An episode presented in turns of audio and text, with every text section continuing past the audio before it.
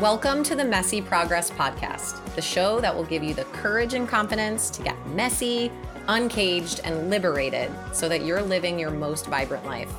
I'm your host, Adrienne Smith, and I'm so stoked that you're here. Let's jump right in. I'm queuing up this next episode because you need a little bit of background information. This episode is the first of three episodes that I have with my world record rowing team. Each episode dives into a one on one conversation with my teammates. I am in awe of us and who we've been for each other. And I want to start by saying that had we recorded these interviews in the first few weeks that we got back, there would not be the richness nor the depth that has been able to be illuminated simply by having this last year to reflect individually and collectively and to share that with you. There's a lot of people who don't have a clue about our ocean adventure. So, to give you a little bit of background to this conversation, I want to explain some of the logistics so that it can help bring some context to these discussions.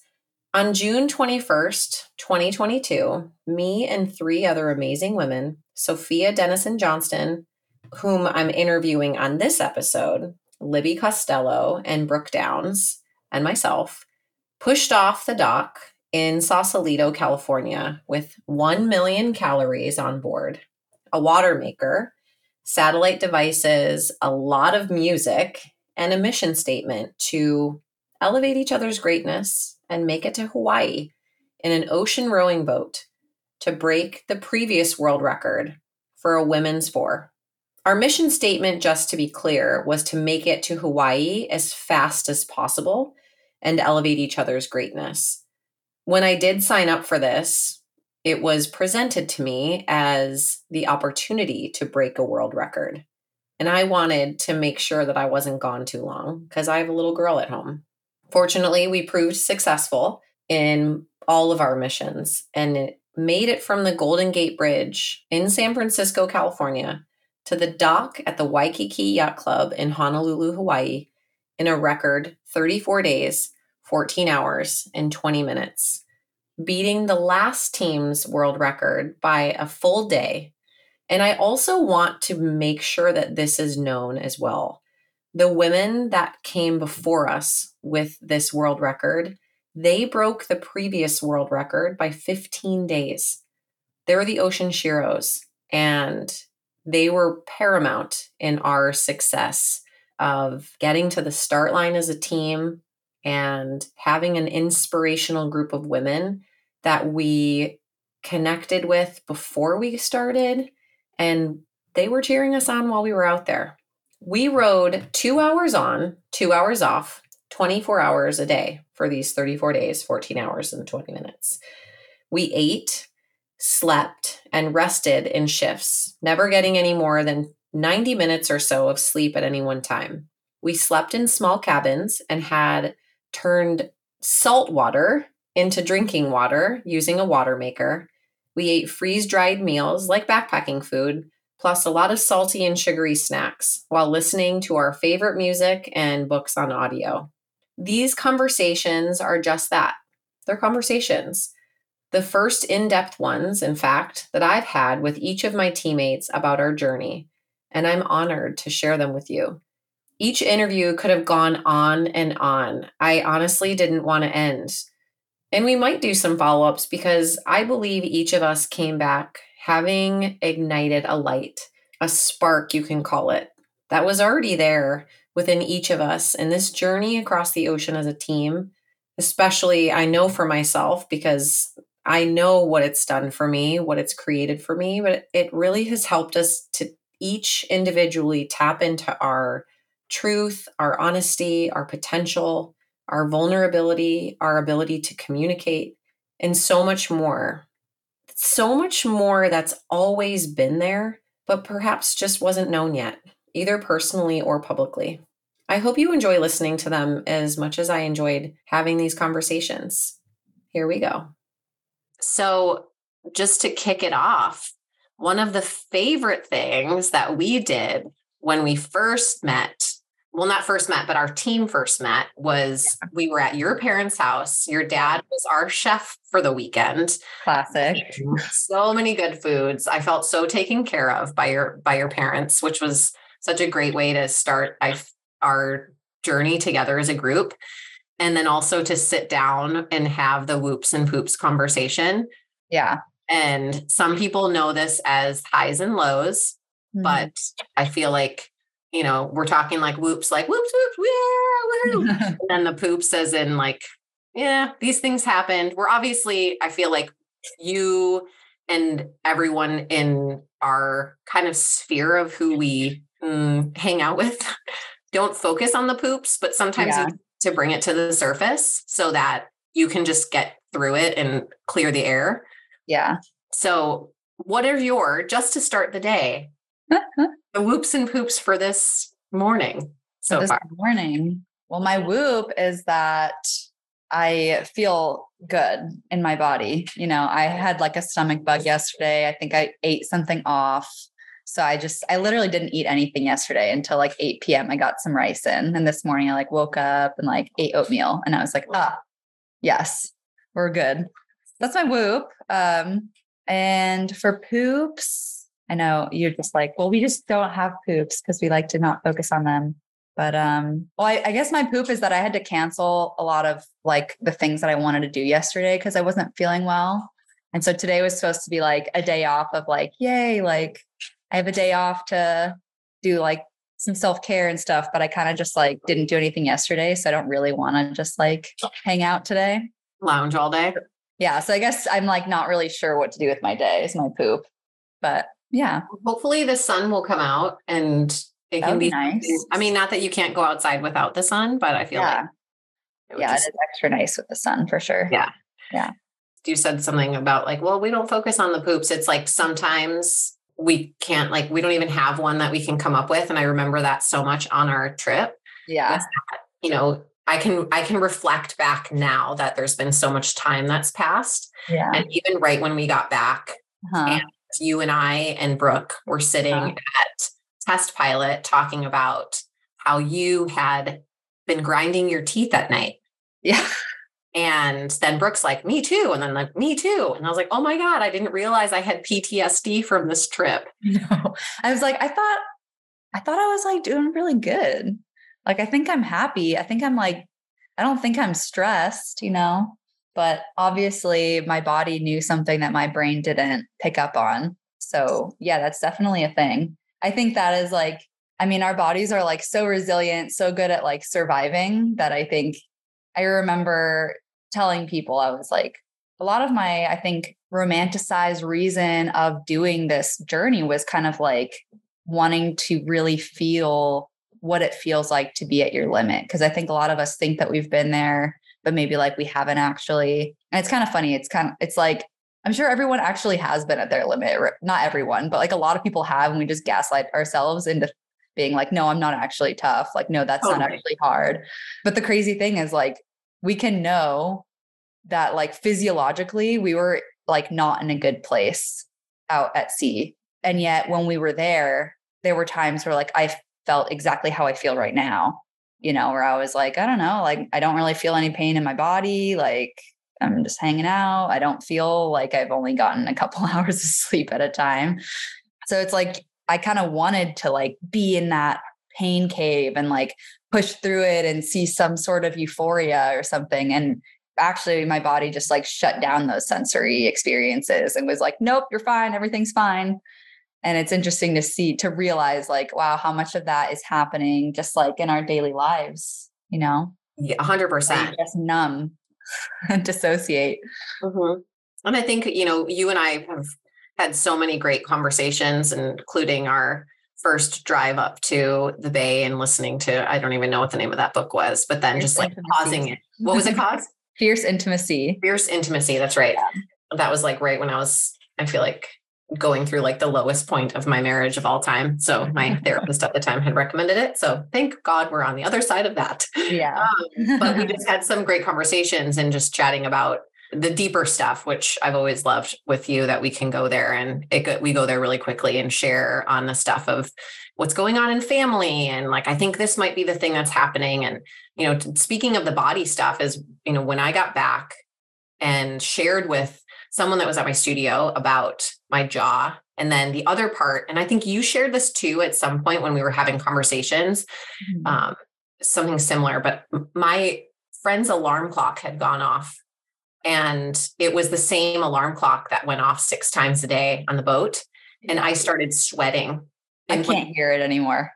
No, I, I can now because I did some work with my my one of my clients who does EMDR, mm-hmm. and um and I'll hear it every once in a while. Like I think I just heard it at the airport on Monday, mm-hmm. and I mm-hmm. was like, "There's that sound," and I'm okay, cool. But like there was a time when I wasn't okay, and so to talk about the way that our body stores the traumas of things and we don't give ourselves the permission.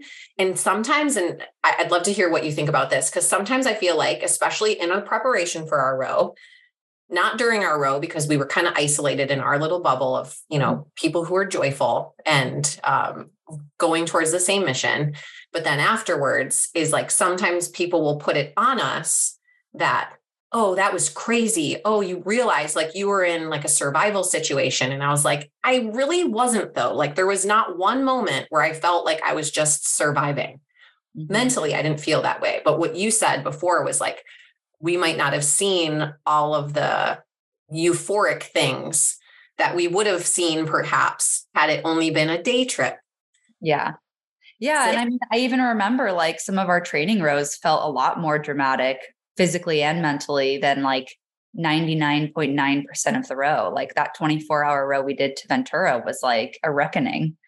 we're all just like heaving on the dock at the end and we're like, this is this is insane. And then when we were out there, we're like, oh, la di da, like another Tuesday. Like, do you want Santa Fe rice and beans or lasagna? you know, just like, so yeah, I do think sometimes like those shorter bits, we allow ourselves to kind of like experience that heightened intensity of the moment. Whereas, like, when you're in it for the long haul, your body's like, buckle up, like, you got this it's kind of interesting. I think I think that's maybe one of the reasons why like so many people do find themselves, you know, later in life, you know, been doing something they didn't like, but it's like when it's such a long haul thing, you don't necessarily notice all the things that are like not working for you or all the things that are making this kind of survivally. Whereas mm-hmm. like if you just like saw it as like, what's this day look like? And be like, oh wow, that day doesn't look very fun. Yeah. Or like I like this. Mm-hmm. Yeah. On my mind recently, because I just got back from being in Hawaii at mm-hmm. Um like the most epic place of all time, like on like right on the water. Um, I was very aware of how much I like land and like to see the ocean and go on it, but like be able to come really quick back, not from like fear, but just like I, I like land. But um you live. Makes sense. totally. Is uh I was noticing about because I was there for one of Jason's races and mm-hmm. everyone that we were around was racing. And I was watching my thoughts and my feelings and all of like my sensations of what I wanted to do and not wanted to do. And I was like, people would ask, like, do you have FOMO that you're not doing this? And I was like, I don't actually. But there was a part of me that did want to do it. And so I started to get in this inquiry phase with myself of like, what's driving it? what's driving the desire to do what they're doing and meanwhile it's like 85 degrees out everyone that's finishing is like oh my god that's so hard yeah. and I, I like i can't say that with our adventure that we did i didn't get back to land and fall to the floor the way that people fall to the ground after half ironman race mm-hmm. and so it's interesting because ours was like the endurance of the journey and the choice at the beginning and repeatedly to like to be in this space of like i chose to be here mm-hmm. and even though i don't want to get up for this alarm clock and i don't want to eat another thing of rice and beans like mm-hmm. i'm choosing this mm-hmm. what moments like for you did you have while while we were out at sea and there, there may be few or maybe several where you had to wrestle with that for yourself of like, I chose to do this. I the older, like the younger version of me wanted to do this. Now yeah. I have convinced that version that like this was the right choice. Yeah. Yeah. I mean, I think I I kind of did collapse like getting back to shore. Like I don't I don't know. You were a space was, cadet. I do remember I think, that. I like, think some of it was just like the that coming back, I was like standing for like the longest I'd stood and like so long. So like I do think that I I did collapse in a way like I don't think I saw the rest of you guys doing. Yeah, I think for me like reflecting back, I mean, I didn't feel like I was choosing anymore um, when I was out there. I mean, I knew that I had a prior commitment. I didn't feel like because I didn't feel like I could opt out.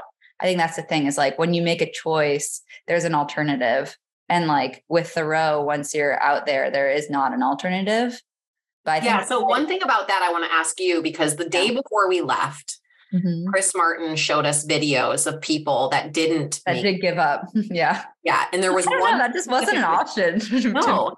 There was one specifically though where people left and they came back like eight hours later. Do you remember that? like yeah, I remember that. I mean, like what?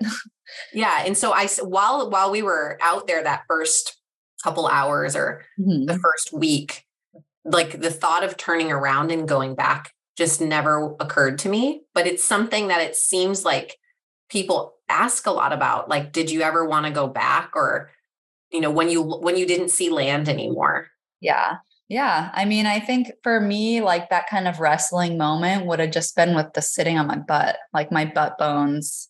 It really felt like they were just slowly burrowing a hole into my glutes. Like it was the pressure sores were so uncomfortable. And I think for me, it was just about like moderating how much I was like getting up to stretch and like relieve that pressure and like trying to assess like what's the amount that is like useful and what's the amount that's just like me avoiding sitting.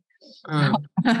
so I think that probably was like that sensation for me of like, I mean, I was going to keep doing the journey and keep rowing and like you can't just stand up for your whole shift and not row at all. So, you know, but I think that was like the really for me, like the choice moments of just like, wow, I really, really want to get up, but it hasn't been like 30 minutes yet or something like kind of giving myself chunks of time to like force myself to get through, which is something like I don't think I realized I was like even doing until more recently because I would have been embarrassed to be like, I didn't want to row because I loved row. I actually really enjoyed the rowing part. Like everything about the rowing besides sitting on my butt. it was so fun.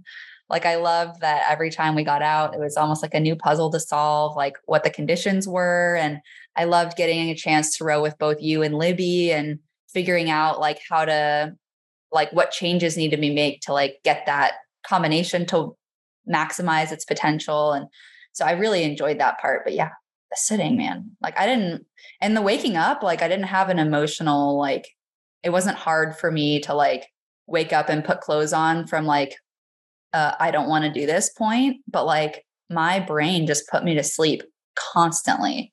Like I would get up and try and put my pants on, and because it's so small, I'd have to lay down to put my pants on, and then I'd like be asleep.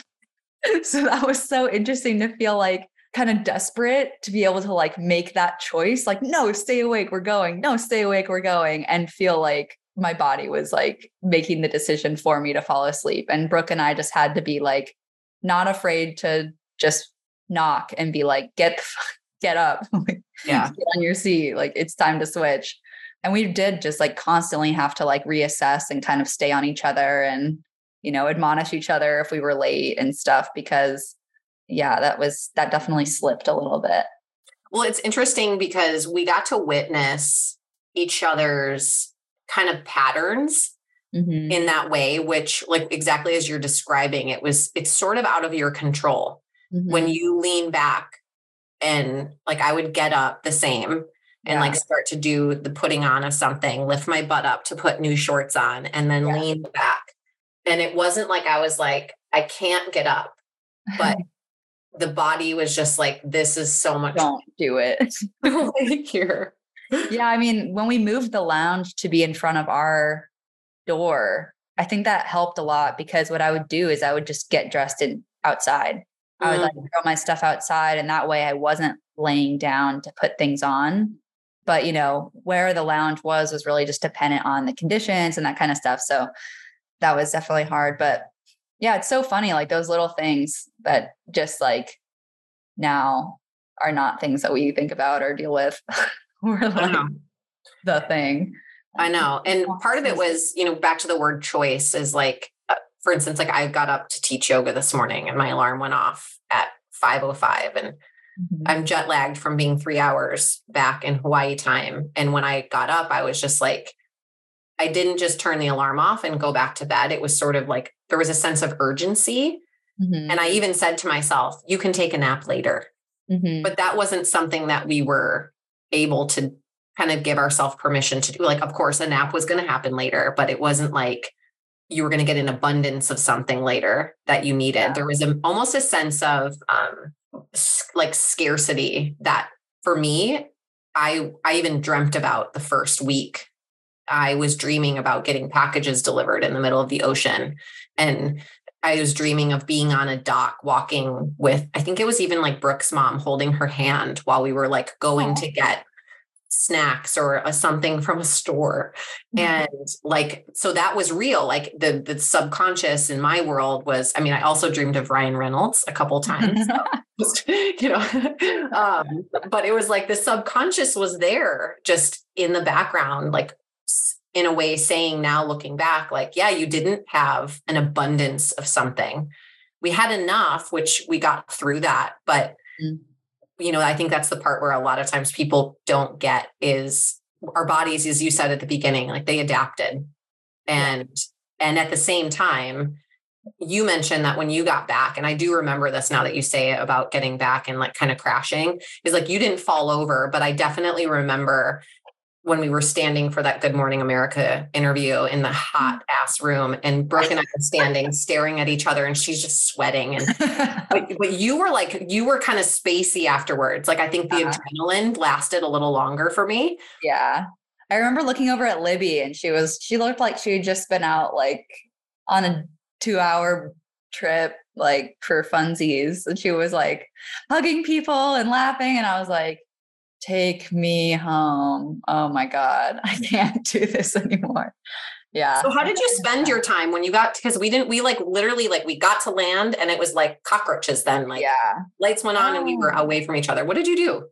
Yeah, I mean I went home or you know to my hotel, slept 8 hours. Um we had like interviews and stuff to do. Like we saw each other for that, like cleaning the boat. It was so funny. I got sunburned cleaning the boat. I didn't get sunburned the entire row. And then I was cleaning the boat. I was like, this is going to take no time at all. Of course, I got sunburned.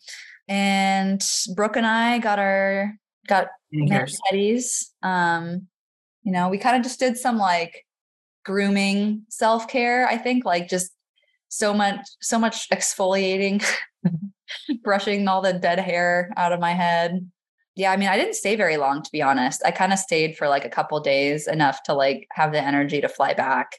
Hmm. And I was like, I'll see Hawaii another time. Um, I just want to be home. So I didn't, yeah, I didn't do very much. I, I kind of just laid around and walk. I tried to walk a little bit every day. Did you have favorite food that you had when you were in Hawaii, like afterwards, and then even when you got home? Because I like crushed I crushed lattes and acai bowls every day. I was like, yeah. I mean, honestly, like some like fancy food. coffee. Yeah, yeah, fresh food. I love poke, smoothies, that kind of stuff. But honestly, I kind of like. I mean, I have like a long, complicated relationship with food just because my background is in a weight sport, um, where I've like been managing my food for a long time and you know, probably borderline disordered tendencies, but also like very well managed with professionals, which is very helpful. Um, for me, I think like I just wanted to be able to let myself get hungry. Like I felt like that was actually I, I, wrote down when I was like whoops and poops. One of my poops for the row was that eating felt like a chore because mm. like I think eating should be like a really nice experience. It's like you're nourishing your body with like all the things that you need and you know if you're cooking for yourself you can kind of like put exactly what you feel like you need into your meal and but just because we had to eat so much and eat food that I didn't like very much, um, it just felt like a chore. So just the ability to like not eat for a while and then like wait to get hungry and then seek out exactly what I wanted, whether it was like soup or poke or a smoothie or like papaya or whatever. I did get really into papaya actually afterwards. Well, it's but interesting that you bring it up that it's a chore, like it was a chore, because yeah. I from my perspective, I felt the same. And I also felt like you did a really good job with that chore. Like you did a good job eating. And I was jealous in a way Aww. out there because I was like, I just can't. Like, I'm trying so hard to eat these things and like yeah. none of them taste good anymore. And even like bringing in like old favorites or adding, you know, spicy hot sauces that we had. Yeah. Um, yeah. I mean, I think it's like a skill too. It's like, I, I think, again, like I learned that from like working with a professional and being like, okay, I guess I'll eat pumpkin again for like the fourth time this week that I don't want to eat, but is like what I'm supposed to eat to perform at my best. Yeah. So maybe that's it. Like I, I was trained to eat food I don't like. but um, yeah, I mean, there are definitely times where I was looking over at you and be like, yeah, I don't fucking want this either. but I got this. Yeah. I and I favorite- opted more for like Oreo cookies and Smarties and stuff than yeah. I one of my favorite like laughing. We had like a catchphrase for anyone listening that was just puke and rally, which like didn't even have to be about puking, but that idea of like you you do something you don't like and you keep going. And I remember Libby sitting in front of you when we were rowing, and you were obviously rowing there too because she was off the oars, yeah. and she was like. She was like eating this bag of food and she was like wincing every time. And she's like, okay, I'm going to have four more bites. And then she'd like count them out loud and be like, one. and it was like so pitiful. And I remember she would ask me to make noises like when you're feeding a kid and you're yeah. like, Woo! like chugga chugga chugga chugga. So she'd ask for a different noise on every bite, and it would just kind of like distract her from the discomfort. I just remember laughing so hard at that. And she was like, Can you make like UFO noises? Because we talked a lot about air like aliens and stuff. And it was like beep bop boop boop. like I don't know, just like silly things. And I remember like having those moments where you just like feel so low and you're like, is there anything that could make me laugh right now? Like, because that's what I need to do. Yeah. Well, you know, it's so crazy that you bring that up because the counting of food thing happens, you know, having a kid. Mm-hmm. And we'll mm-hmm. have these discussions. Me and Reese will just be like, I'll have three more bites. Can I just have three more bites? And I was just like, great, you know, whatever. And I've learned through different psychologists that like having those conversations with kids might not actually just be the best. It's like sort of eat as many, eat, eat as much as you still want to eat, but like after this, the kitchen's closed. Yeah. But um, you know, it's how to make things fun and lighthearted is something that I have done a much better job since getting back of putting into practice around like putting on clothes and like I'll grab Reese's stuffies and be like, oh, Mr. Seely wants to pick out your clothes today. You know? but I feel like everyone, Libby and I obviously wasn't in your cabin, but it was just like me and her had those conversations too when the lounge was in the middle and we were like knee to knee and she's making breakfast and just like talking about the insanity of what we were doing and just laughing for hours at like how ridiculous. I'm like, we're eating the same fucking oatmeal again. Like, yeah. Yeah, I think I mean that is that's something that I wrote down too, like that idea of like you can take on a challenge and it can be uncomfortable, but like not that horrible. Like but you can still laugh when you're doing it. And I think that that is like a really big takeaway from the row because I think that there are so many things that take a lot of courage and that are really uncomfortable like you don't want to do and so you can just avoid them and like for me there was like not to turn this into like a really serious conversation but um you know there was i kind of uncovered some trauma from my childhood like that i don't need to go super in depth into but essentially like some sexual abuse from my childhood that i had totally swept under the rug. Um and it just kind of came out and i think that a lot of times like as athletes and as women you know we choose to go into sport or you know something we, we go into these like achievement mindsets almost to kind of like prove that we are strong that we are in charge that like we can control what's going on with us and at least with sports it's like your body too. It's like you can manipulate your own body and like make it better at something and you can be strong.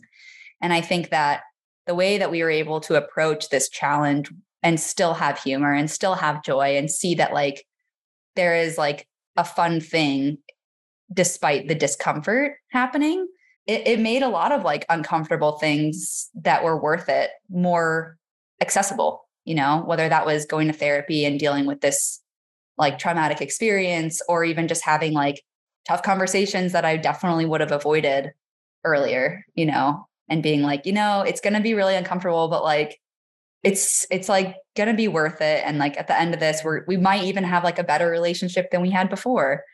Yeah, you and just don't know what the future looks like. Yeah, and- you don't. But if you if you're afraid to dive into those things, that's going to be what shapes your life, you know?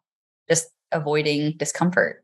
Yeah. How did you I know you shared I think a little bit of this with me when we went for a run a couple months back mm-hmm. is like when did you discover that for yourself about the, your childhood trauma was it while you were out there did you was no. it um it was actually i was part of my preparation was about kind of setting myself up for the return because like i knew that there was going to be a crash and you know it was about making sure i had a job that i could come back to i had like friends and my partner that i could come back to but also a therapist because um, i'd worked with therapists before but just hadn't really connected with any of them super strongly or just it didn't wasn't really what I needed.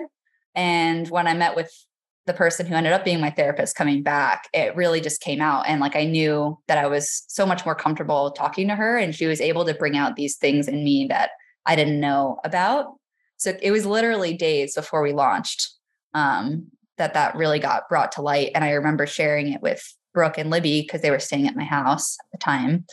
And um, it was like days before we went to Sausalito. So it was like 10 days before we launched. And I remember Brooke was like, is it, do you think this is going to like affect you on the row? Like, is this something that, you know, like not to like tell you that I don't trust you, but like, like, what do you need to like do this row now that this has come up? And I was like, honestly, there's no men on the boat. Like, I think it's going to be fine.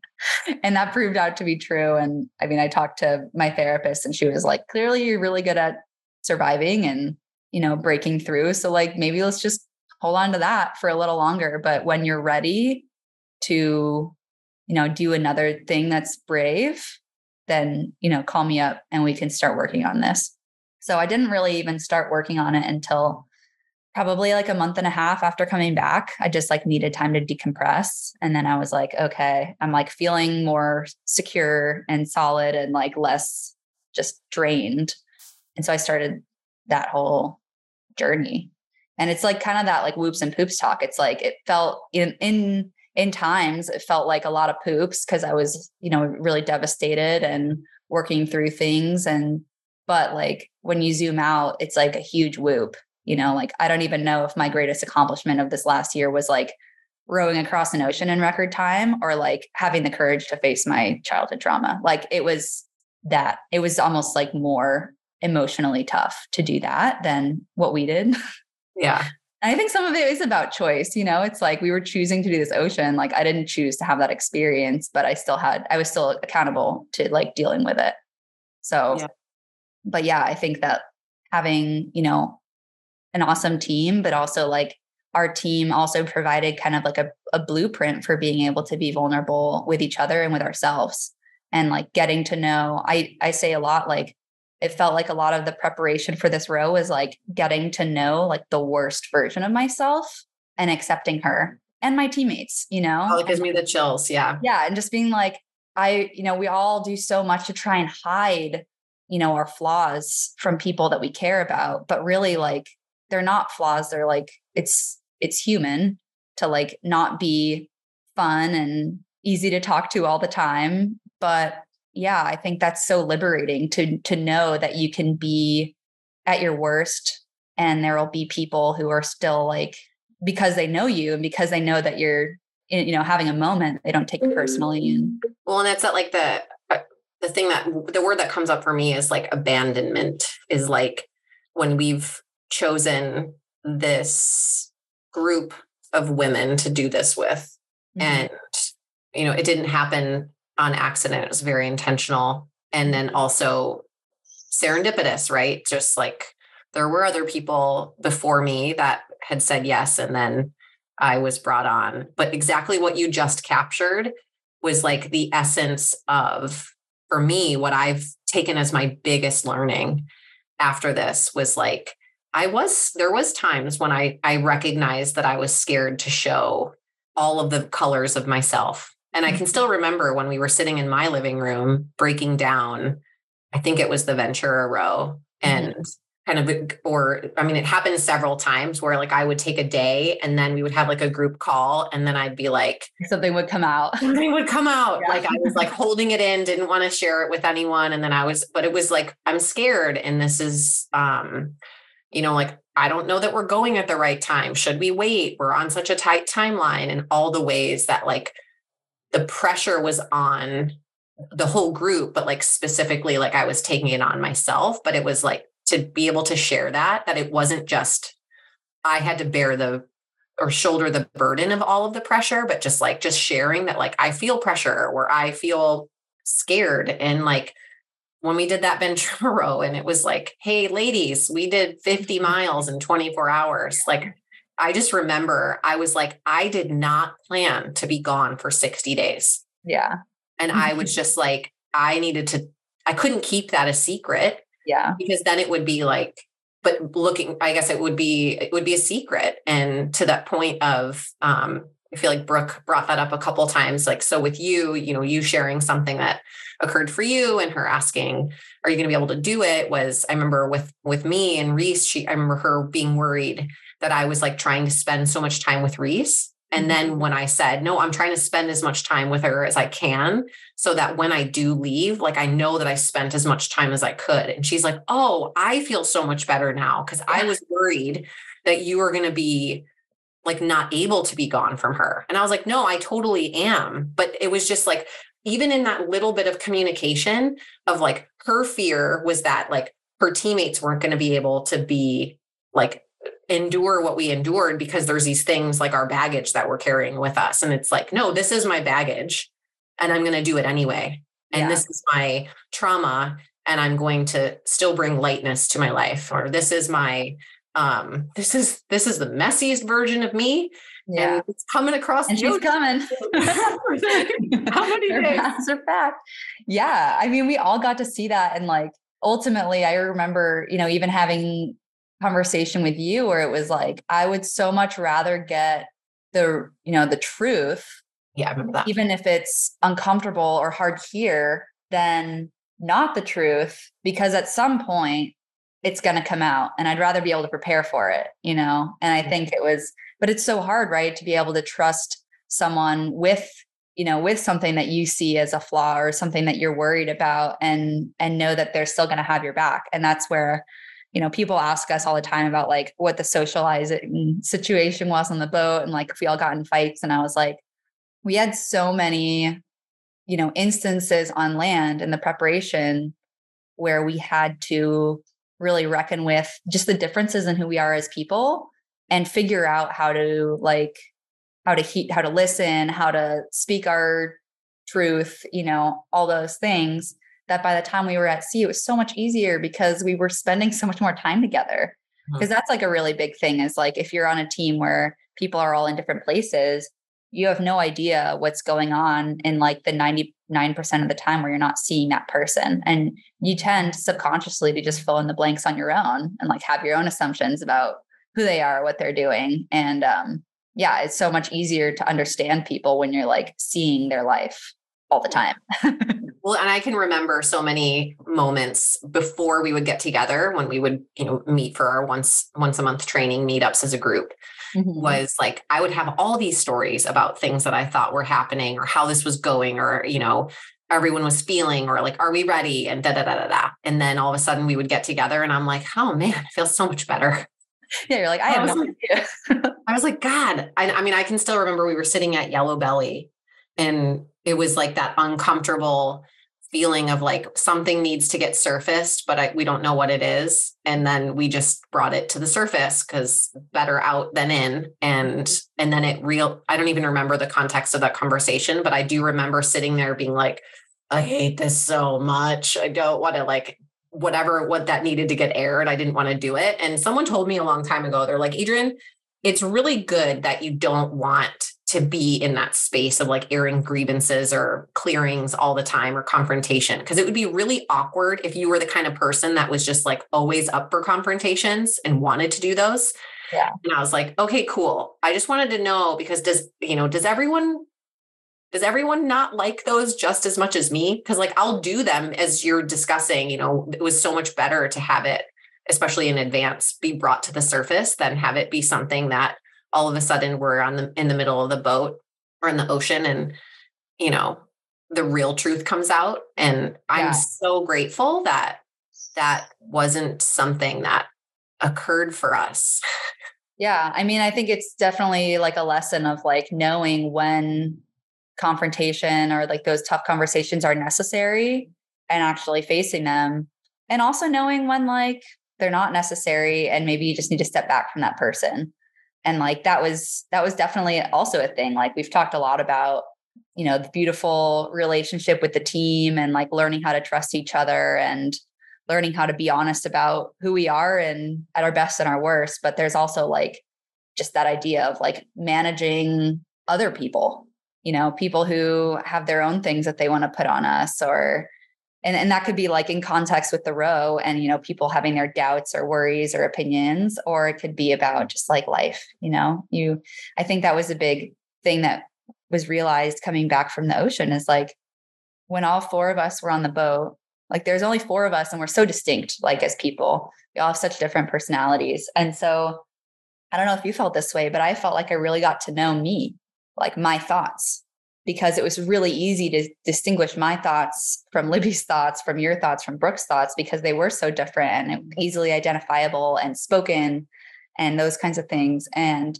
coming back realizing like oh like everyone has like this stuff flying around and it's really hard to not just like absorb everyone else's thoughts and mistake them for your own or opinions or feelings. And um, it was a cool kind of like detox you know from everyone else and then coming back being able to be like okay like i need to try and like maintain some boundaries around like my mind and you know i think i've actually become a lot better listener and more open minded like as a person from this experience but also i've been better at recognizing when you know what someone is mm-hmm. saying like has anything to do with me or not Yeah. I feel like you've always been really good at that from the beginning of like kind of reeling back conversations of, hey guys, let's just, you know, settle down. And nothing ever got too crazy, but I just feel like you were able to stay objective with the conversations moving things forward. Even if in the background, like what you're saying is at times we might have the thoughts of like, Mhm. oh, I don't agree with this person's perspective, but it's their perspective. And now I'm going to pause for a second, really listen, Mhm.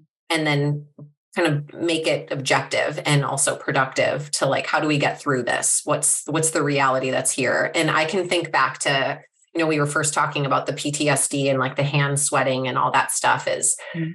i can um two things that happened for me was one like breaking down the the the lack of desire for getting up and on deck each time it wasn't just like putting i hated putting on wet clothes Mhm.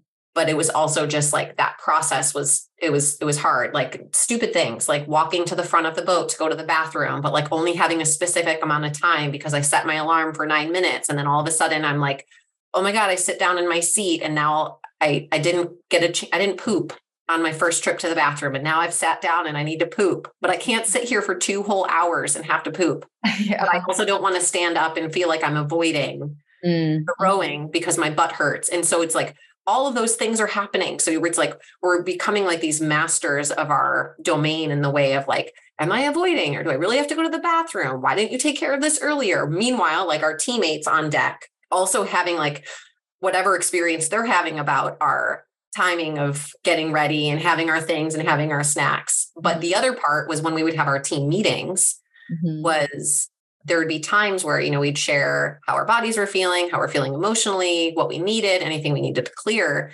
And i remember when i went to my therapist i was like there was certain things that i didn't say Mhm. out of respect for the like i didn't need to share them. They were like my own things i was wrestling with and i didn't need to like air it all out to everybody else Yeah. but it was hard to like keep it in within myself and not just like like Yeah. share it all and and having the discernment of when to do that and when not to Mhm. and that alone like we had to break that down when i got back too where i was just like there was things i didn't say that i should have said and it's you know you talking about trauma and how it's stored in the body is we can't go back in time and say the things to the person or people that we were in an environment with yeah we we can deal with them in the present moment of like yeah i didn't like that that made me mad but yeah. you didn't make me mad. The situation was making me mad. And I have to be,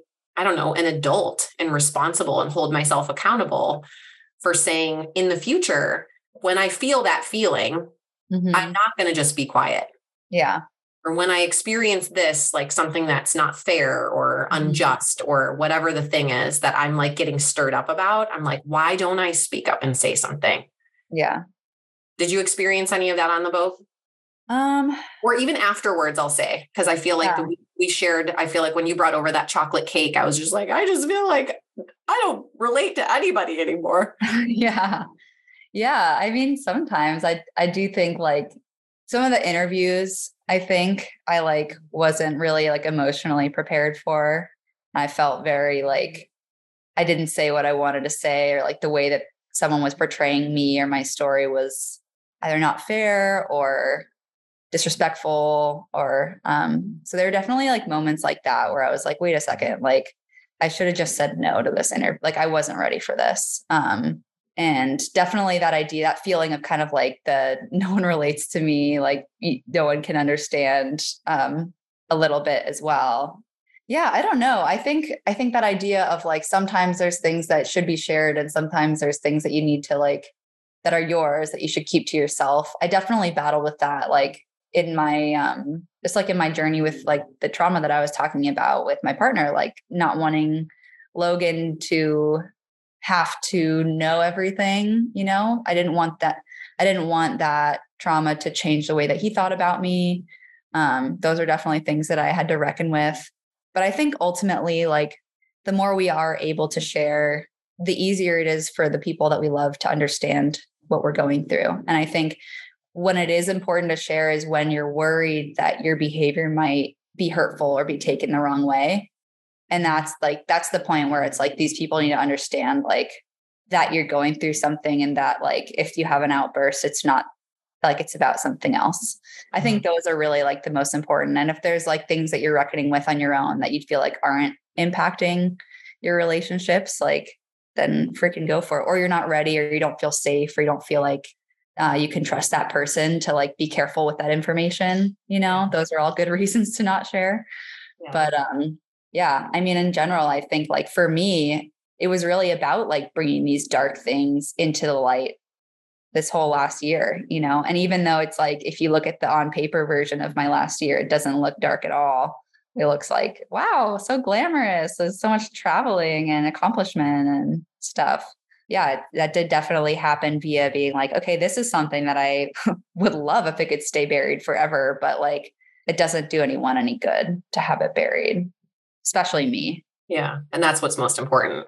Yeah. I mean, and then definitely there there were times too where like I would bring dark stuff into the light and realize that maybe the people that I was confiding in were not ready to handle it. And, you know, maybe there was there were, more boundaries that I needed to draw but you know i wouldn't have known that if i hadn't tried yeah one thought i question i had is you know when someone's in that you know we and we were in that space together a lot where something was it felt a little off like whether in preparation or we were on the row and i can remember times when so the the shift change it would be i'm taking over for libby and you were on deck and then when you would you would switch off an hour in and then brooke would come on and then her and i are rowing for an hour mm-hmm. and there was mm-hmm. a couple times and i can't even remember what they were that like brooke would turn around and she's like what's going on and i'm like i don't know. But it was like everything uh, over here everything's fine. Yeah. And the, you know the thing that i i remember saying to her was like if you if something's off like there was something navigationally i think between happened at one point and i was like just ask her. Like i don't yeah. know what the weirdness is so like you got to clear it out right? Yeah. But i feel like do you have anything especially with you know coming back and we're not currently rowing an ocean is you know and we're always in communication with people. Like you have a boss you have a partner you have roommates you have um, several bosses i think because you work at a couple different places is and parents and siblings and mm-hmm. is when you notice that something's a little off and it could just be like someone that normally makes eye contact with you is not like their body language says differently. You you work you do body work with people. So like there's a lot that people are are or aren't saying and maybe even just like permission to talk about things yeah. is do you have like a specific question that you like to ask? Like when you're in the space of like something seems off here do you say like is everything okay? or yeah it, it kind of does depend. I think usually i i don't say like if there's nothing that i can think of like between us like if there's not something because a lot of these people like i don't have that much contact with. I mean obviously my, my clients i do but clients are funny because like sometimes they just like want to not talk the whole time and sometimes they do want to talk and so um usually i'll just yeah be quiet and like if something comes up and they want to voice it then they're welcome to or i might ask them kind of more like surface level questions and if they if it turns if they turn it into something deeper then i will like go down that road with them but yeah i think most of the time i'll like try and just like let that person decide if it's something that they want to bring up or not but if there's like weirdness with me and i have an issue with someone um which hasn't happened very much since the row yeah i have been i have been more like i need to say something I need to I need to say something. But um yeah, I do think that sometimes it, it I need to be patient, you know, because if I say something right away, it's usually not actually the problem. Like I'll just mm. look for things to blame for feeling weird or angry or or whatever. Um, so I do need like a cooling off period before I like kind of, and that's like that time that you're talking about with Brooke. Like we had like a miscommunication where we each had a story about what was going on that was incorrect and it took like a little bit of cooling off and then like we could talk about it and be like so this is what i thought was happening be like oh this is what i thought was happening. Oh that's totally mismatched. Okay cool. Like we're good. But yeah i mean it's so interesting right? Because it's like it's hard to trust someone when you feel like they're trying to get something out of you you know? If someone's like hey like what's wrong? Tell me. It's like well you don't need to know. You know i i've never responded well to people doing that um, unless it's someone that i really know and trust who is probably saying that because they're noticing some behavior that's weird in which case i'm like oh i should probably look at something. But yeah i don't know. What do you think about that? Yeah i don't i don't know. I was just thinking of um you you brought up a couple things that made me think of recent conversations i've had with people where you know all this talk that we talked about is like oh i've been become a better listener and then i'm like yeah i have. And then i think to a conversation that I'm like, oh, this person said some things and totally projected onto me. And in that moment, like I wasn't fully, I was like, I, I can't percentage wise it, but I wasn't fully listening because I felt I was under attack. Mm-hmm. And I know mm-hmm. that that really truly happens is when you feel like you are in fight, flight, or freeze mode, your listening skills decline because you don't need them as much because you need to get into action. And so it's like, okay, rewind, give myself some compassion. And also I like immediately went to like in that exact ex- experience is making things nice. Like I don't want this I don't want you to be mad at me. I want it to be good. I want you to like me. Like that's also a humanistic trait that we have for surviving our species. It's like I want to be a part of this group and and so I think about well, what have I said to others that has you know gone well? Mm-hmm. And there's been times where I've said to Jason like, "Hey, everything okay?" Mm-hmm. And they'll be like, yeah, that's fine. And I'm like, okay, well, then I'm just going to trust you that it is. Yeah. And then if you do want to share more, then, and then sometimes that has been a door that opens because I'm actually asking a question versus putting something on like, hey, I noticed that you're being weird. And obviously tone matters, but, yeah. um, or I noticed that you, sometimes it's back to this thing about like what what needs to be said and what doesn't is sort of like oh I, i've noticed that you've been wanting you've been watching more YouTube lately or something. Mm-hmm. Like that is true. Yeah, something objective, like not an attack. Yeah. Yeah. I think that um yeah, I mean it's kind of different cuz like or like with my clients for example because we don't have like you know daily interactions where like I'm not going to be most of the time. I would hope like the source of their emotional tension. Mm-hmm. Like, they are coming to me for release and like facilitation into like calmness, you know? And so um, it's easy to definitely like not feel that stress response that you're talking about. But in other times where I've had conversations, like tough conversations, like with family members, things like that, usually I'd rather like not not resolve it, not try and resolve it immediately, but just like take space. Just be like, well, it's not going to be resolved today then, because like I can't hear you, you can't hear me. Like, let's check back in like later. yeah. And I think that's a good way to put it is like having there be a pause. Um, the uh, saying that I love is when emotions are high, cognition is low. Yeah.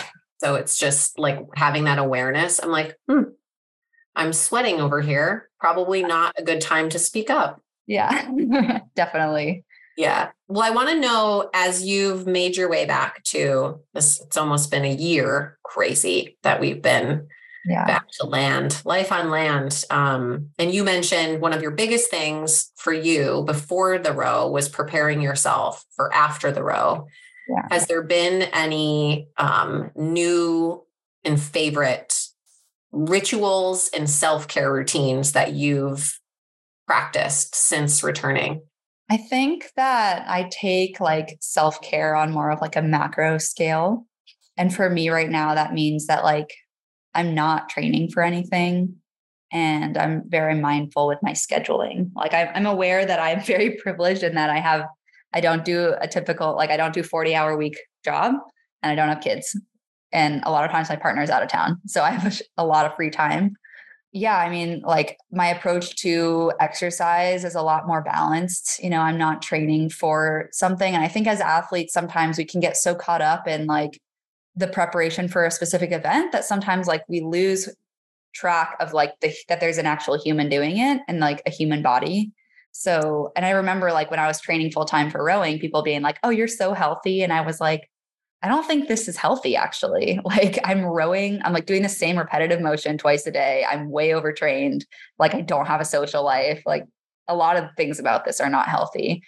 And now my like goals for my ex my workouts are health and feeling good in my body and so that's just like been and same thing with like what I eat and like how I schedule my work. Like it's all scheduled around making me feel good, which is just like not ever been a goal of mine, at least like a high priority goal. So like there are things that I like to do self-care wise, like I don't know, pampering, like grooming. I love getting massages, obviously. But I think the biggest thing that I do for myself is take time to think about what it is that I want for myself and like mm.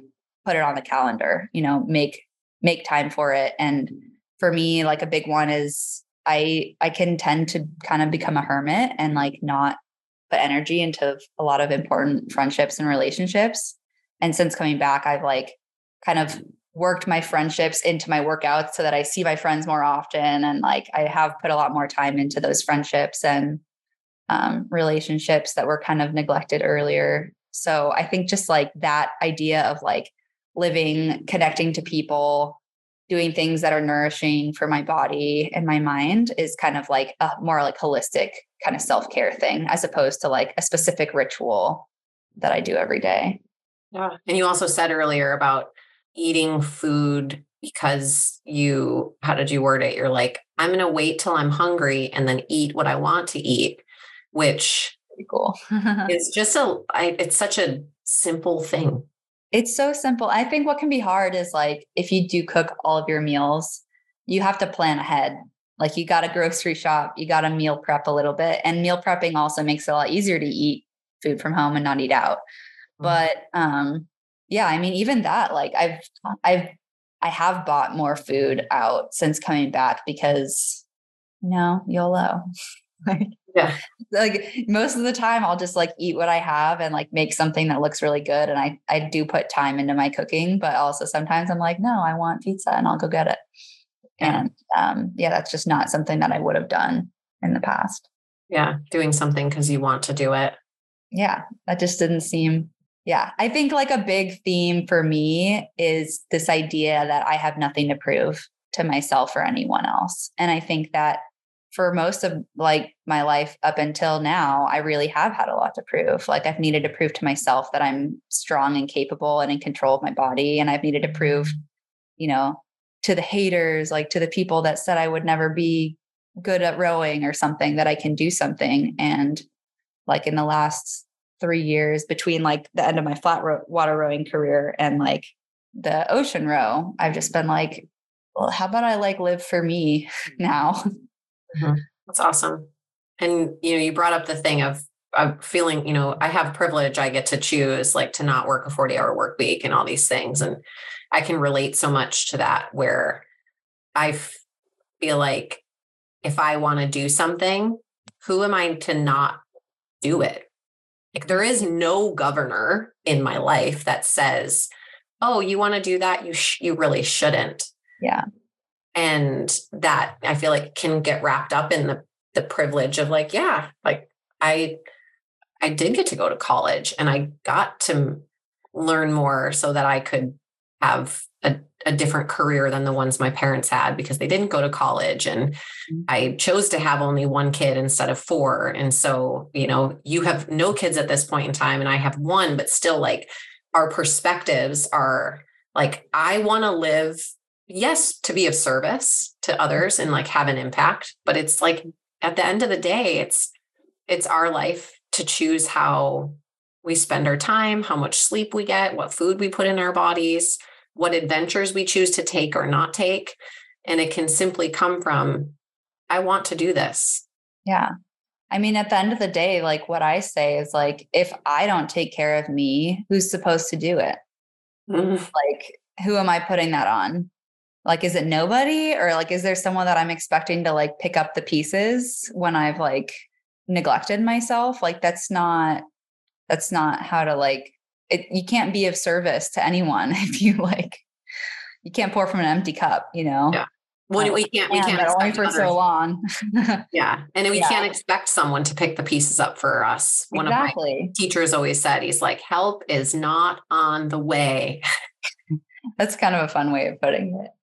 I mean, yeah, it's like, and and you know, a lot of it is choice, but there definitely is like you know baseline privileges that come with it, and like ways that I was raised and stuff. But yeah, being able to exercise, being able to eat well, being able to like live in a place that like fills my cup, and being able to work doing something that is fulfilling to me are non-negotiables, like all of them. And I think a lot of people feel like they just have to pick one and make it work. And some people genuinely do only get to pick a couple. Um, but fortunately, I get to pick all. So I will do that as long as I can. Amazing. Yeah. Thank you for listening. If what you heard today lit you up in any way, please take the time to subscribe, like, and share the podcast with your friends. It'll help us reach more people in courageously and confidently rocking life. Make sure you follow me on Instagram to see the messy fun I'm up to at the Adrienne Smith and check out my current wellness events and coaching programs on my website, alignedlivingnow.com. I look forward to being with you next week. Until then, get messy.